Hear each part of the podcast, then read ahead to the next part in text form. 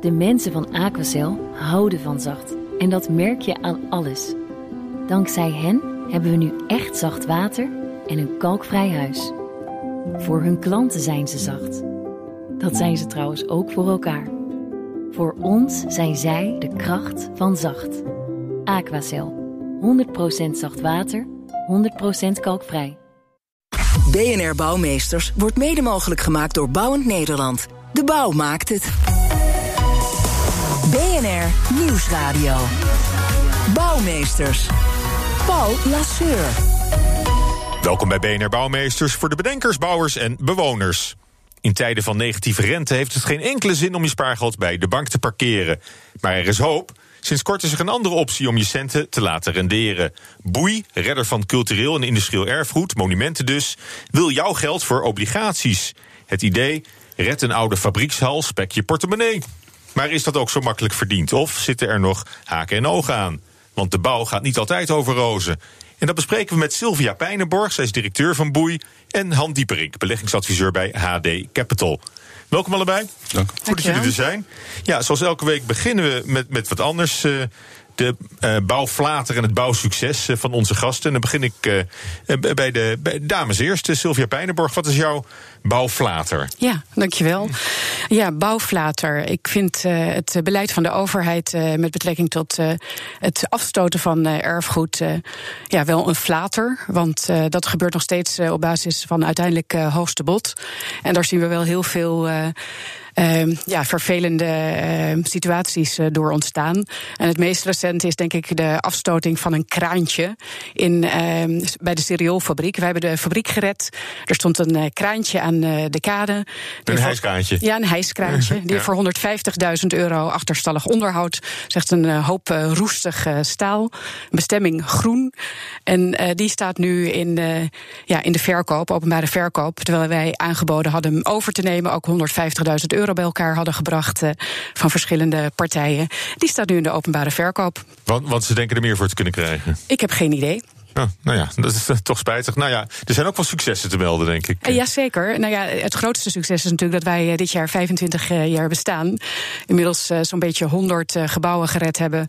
En ja, 300 gebouwen van derde geholpen hebben naar een succesvolle herbestemming te komen.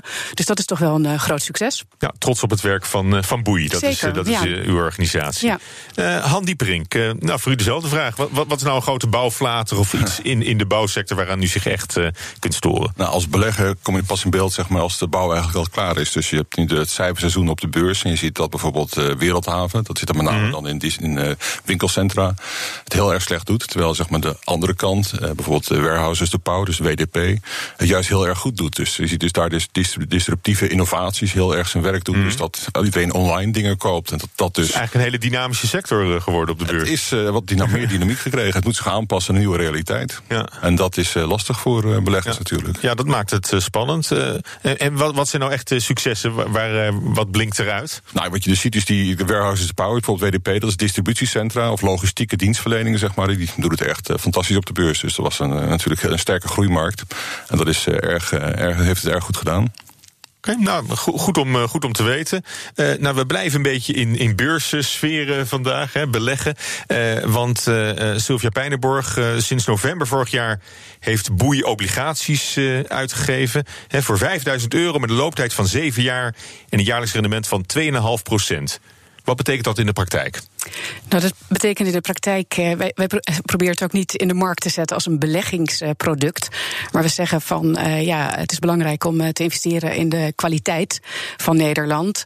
En uh, ja, op het moment dat je niets krijgt uh, op de bank, en bij ons 2,5 procent, zien wij dat als het mes snijdt aan twee kanten. Dus het is een soort van maatschappelijk rendement. En je krijgt er nog wat voor. Dus een financieel en een maatschappelijk rendement. Ja, en, ja. in, ieder geval beter dan, dan een spaarbankboekje. Want ja. dat, uh, daar, daar moet je zelfs voor betalen tegenwoordig. Ja, mooier als die fabriek naast je opgeknapt wordt. Nou ja, ik noemde net al serieel. Alle mensen die daar omheen wonen, die uh, hebben er uh, heel veel profijt bij. En, en de omwonenden die, die melden zich ook als, als obligatie? Nou, die hebben we nog niet benaderd, maar dat gaan we zeker doen. Want we denken inderdaad, ja, we hebben natuurlijk het bewijs geleverd dat dit soort projecten ook voor hun baat mhm. heeft. dus dat zijn we inderdaad zeker van plan om alle mensen die ook om erfgoed heen wonen te gaan benaderen. Ja, want hoeveel interesse in zijn algemeenheid is er voor deze obligatie? Ja, boven verwachting eigenlijk. Want we hebben nog vrijwel geen, ja, geen berichten de wereld ingestuurd, behalve ons boeiennieuwsbrief. Maar we hebben in 2,5 maand al 1,15 miljoen opgehaald. dus het gaat eigenlijk wel boven verwachting. Ja, en hoeveel verwacht u uit te geven uiteindelijk? 4,9 miljoen. En dat is, dat is geen toevallige grens. Hè? Die 4,9 is een, is een bovengrens. Ja voor het uh, toezicht voor, uh, door de AFM. Ja, klopt inderdaad. Dus, dus, onder de 5 miljoen, neem ik aan, kan je zonder de AFM-toezicht uh, beleggen. Ja, klopt. Ja. En dat is, dat is, wel, dat is wel belangrijk, neem ik aan, want anders had, had u misschien wel groter gedaan. Ja, misschien gaan we het nog een keer doen. Maar we hmm. hadden inderdaad de, de regelgeving eromheen, die was zoveel ja, groter dat we zeiden van nou, we blijven daar net onder. Maar dat wil niet zeggen dat het niet een betrouwbare obligatie is natuurlijk, want dat zal misschien een vervolgvraag zijn. Nou ja, wat, wat is de garantie dat je je geld terugziet na zeven jaar. Ja, wat is de garantie? Nou, het feit dat we al 25 eh, jaar bestaan en een uh, ja, goede governance hebben. We hebben een rendementen uit het verleden, ja, enzovoort, enzovoort. Ja, goed, we hebben, we hebben aandeelhouders, we hebben een investeringscommissie, we hebben een onafhankelijke RVC. we bestaan al 25 jaar. De vorige crisis hebben we goed doorstaan.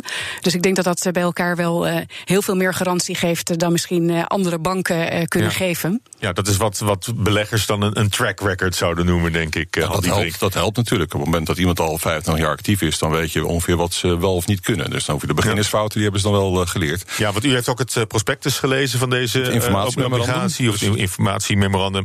wat is u daarin opgevallen? om te beginnen die 2,5 procent. Nou ja, dat begint natuurlijk over de risico's. En als je zegt mhm. dat risico en rendement in verhouding moeten zijn, dan is die 2,5 procent natuurlijk lager dan typisch het risico wat je loopt. Maar het is natuurlijk ook iets meer dan een belegging. als je vergelijkt met de markt, dan als je kijkt naar bij alle investment grade obligaties in Europa, hè, dat is alles wat voor belegging uh, geschikt is, voor mhm. pensioenfondsen.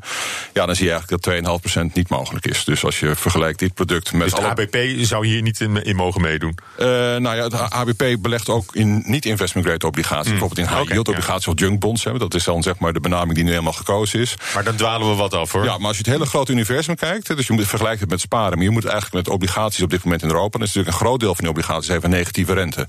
Dus als mhm. ik een obligatie wil kopen, investment grade in Europa op dit moment, dan kan ik 2,5% kan ik niet halen. Oké. Zo mogelijk. Dus dat, dat is eigenlijk een heel, heel mooi... Dat is eigenlijk een oproep, toch? Om bij ons... Uh, ja, even, even de, de, commerciële boodschappen. Ik vergelijk het dus met een high yield obligatie. En als je high yield kijkt, dan denk je dat is heel hoog rendement. Maar dat geeft tegenwoordig ook maar 2% in Europa. Dus zo high yield is high yield tegenwoordig niet meer. Maar het is wel een illiquide obligatie. Je kan er in principe niet uit. Er is geen markt op. Dus je moet daar wat opslag op rekenen van een paar procent. Ja, en die kun je eigenlijk niet kopen als particulier. Dus moet je naar een fonds toe. Maar een fonds rekent weer kosten. Dus er zijn niet zo makkelijk zoveel mhm. Alternatieven.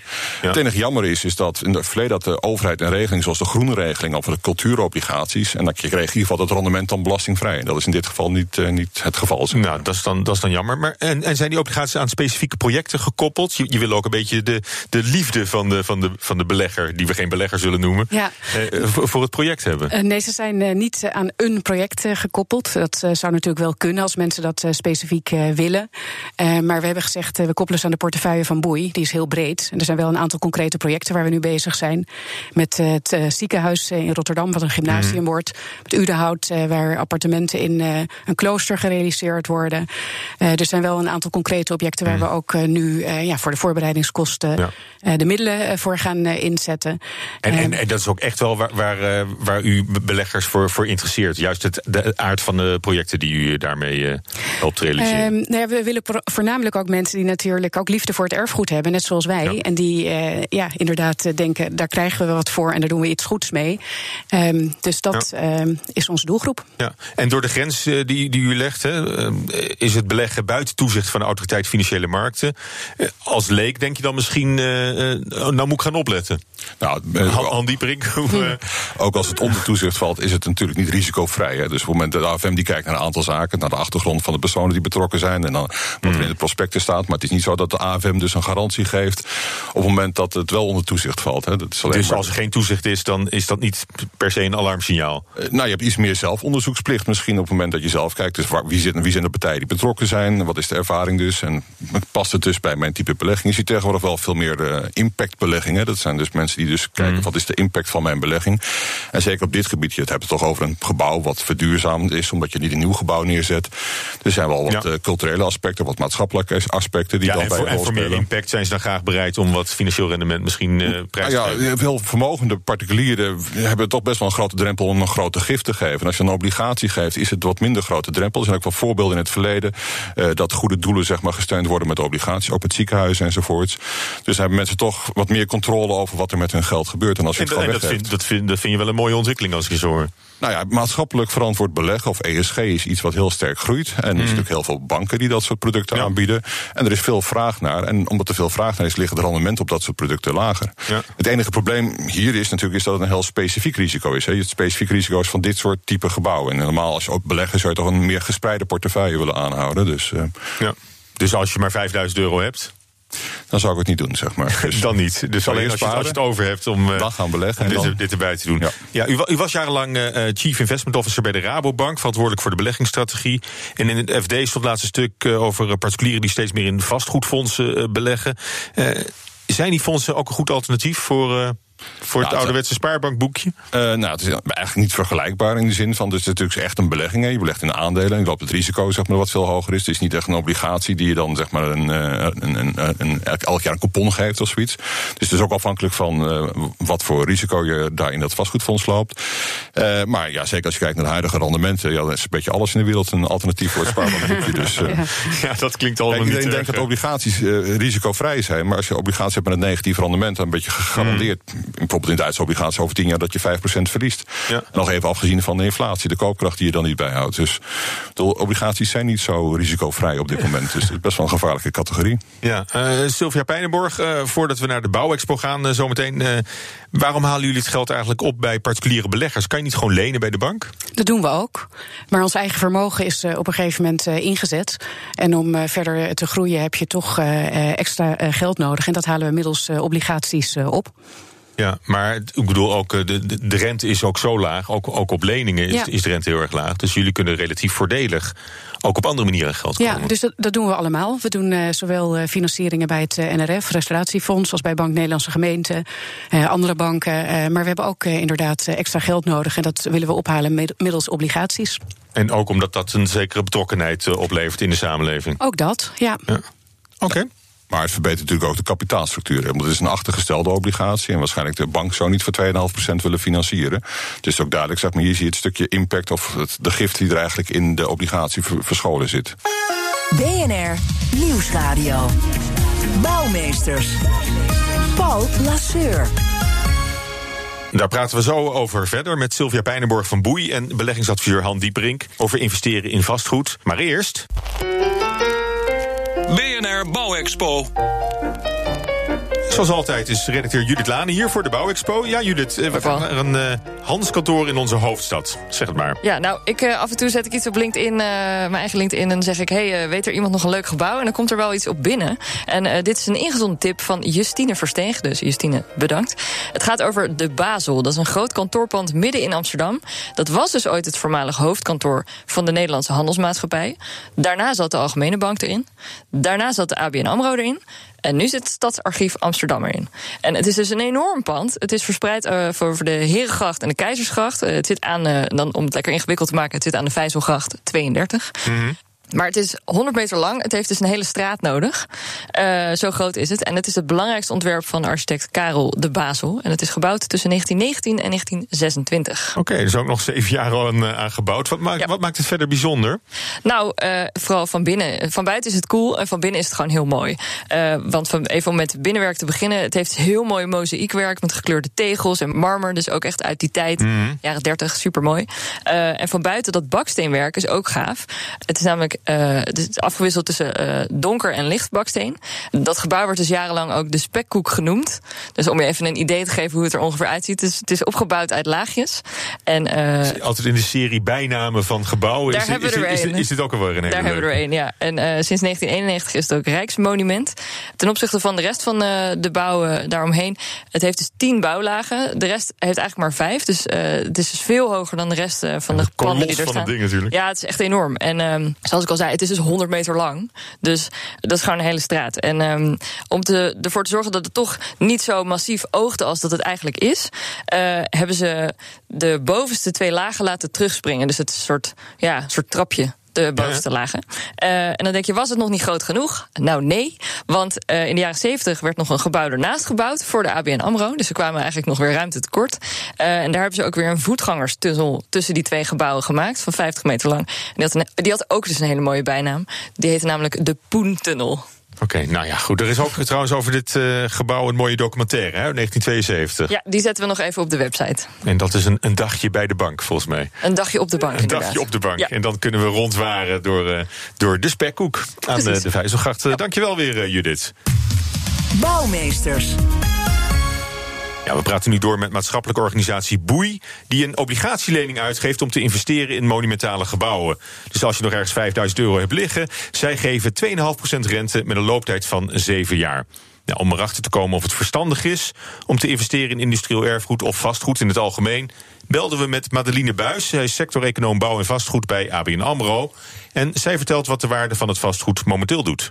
Wat we op dit moment in het vastgoed zien, is dat de waarde van het vastgoed uh, nog heel erg hard stijgt. Het wisselt wel een beetje per segment in het vastgoed, maar over het algemeen zien we gewoon nog uh, een hele sterke waardestijging. Met name omdat vastgoed eigenlijk steeds schaarser wordt. De waarde stijgt dus omdat vastgoed schaars wordt. Verder zijn beleggers altijd op zoek naar rendement en komen ze ook in stenen terecht. En dat leidt weer tot extra waardestijging. Je ziet dat geld aan het zoeken is van waar kan ik nog het meeste rendement halen. En daardoor stroomt er ook best wel veel geld naar de, naar de vastgoedsector.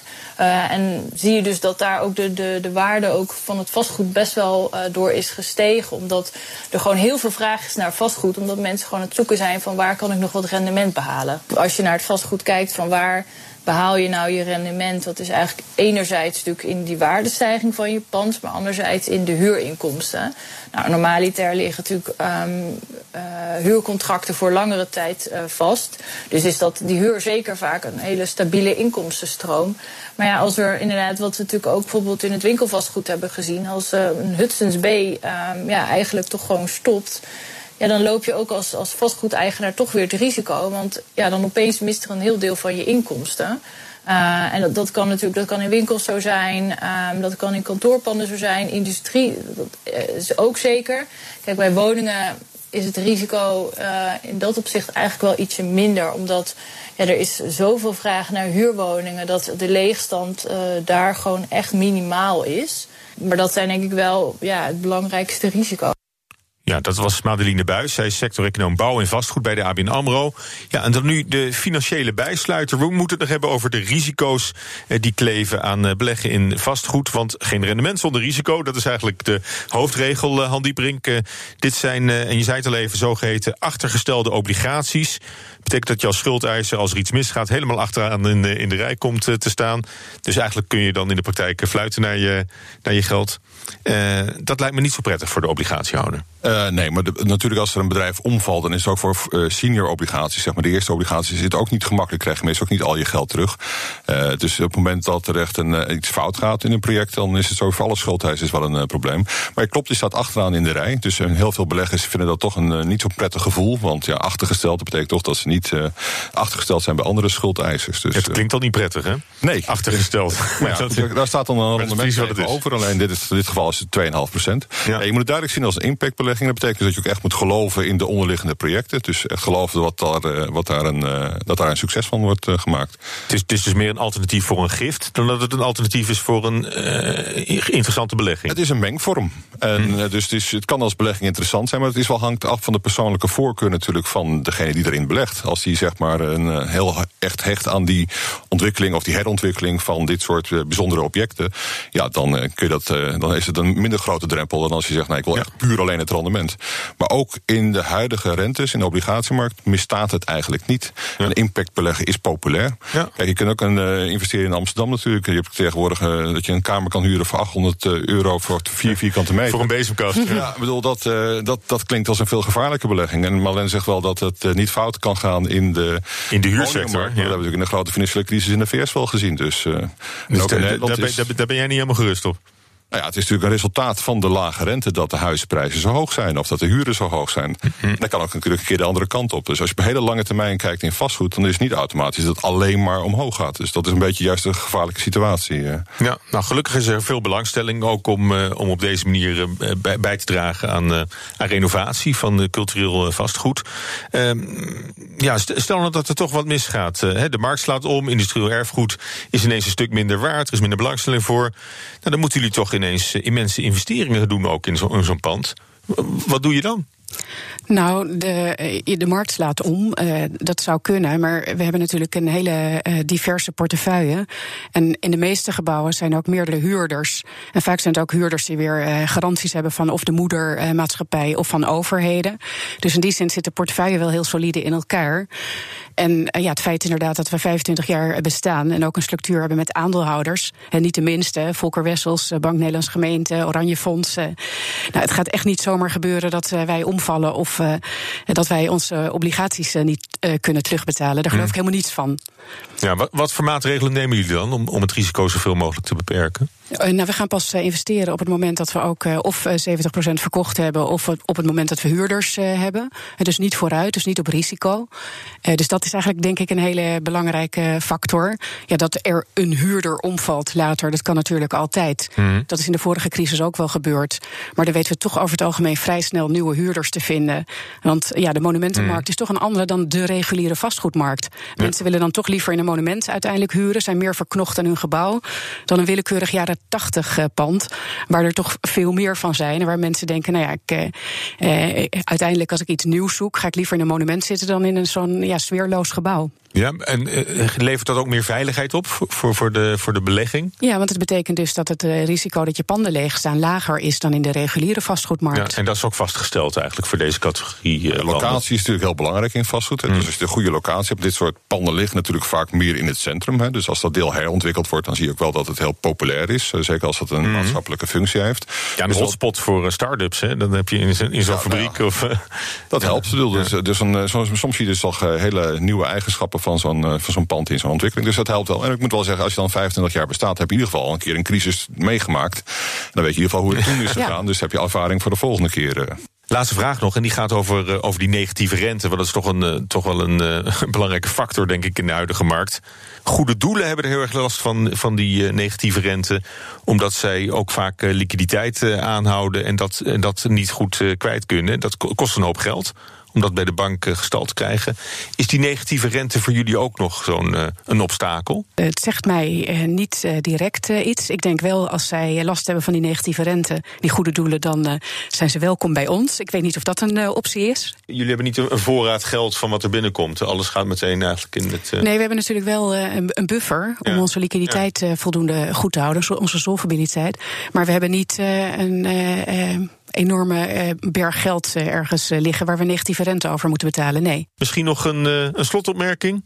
Um, nou ja, in deze tijden van negatieve rente is het heel moeilijk om rendement te vinden. En ik denk dat dat uh, interessant is om daarna te kijken. Maar het is wel een combinatie nogmaals van uh, risico en rendement. En zeker als je dat als goed doel ziet, dan moet je dat ook wel meenemen, denk ik. Want uh, Sylvia Pijnenborg, ook het maatschappelijk rendement moet je echt voor ogen houden als je bij jullie instapt. Ja, je hebt eigenlijk een soort dubbel rendement. We nodigen je ook uit voor alle leuke openingen, rondleidingen en alle bijzondere events die we hebben. Dus dat is dan een extra cadeautje wat je bovenop je financiële rendement krijgt. Ik wil jullie hartelijk danken voor dit uh, gesprek. Uh, Sylvia Pijnenborg, directeur van Boei en beleggingsadviseur Han Dieperink. Tot zover BNR Bouwmeesters. Tips stuurt u naar bouwmeesters.bnr.nl of via Twitter @bnrbouw. Deze uitzending is terug te luisteren als podcast via de BNR-app en bnr.nl. Tot volgende week. BNR Bouwmeesters wordt mede mogelijk gemaakt door Bouwend Nederland. De bouw maakt. De mensen van Aquacel houden van zacht. En dat merk je aan alles. Dankzij hen hebben we nu echt zacht water en een kalkvrij huis. Voor hun klanten zijn ze zacht. Dat zijn ze trouwens ook voor elkaar. Voor ons zijn zij de kracht van zacht. Aquacel. 100% zacht water, 100% kalkvrij.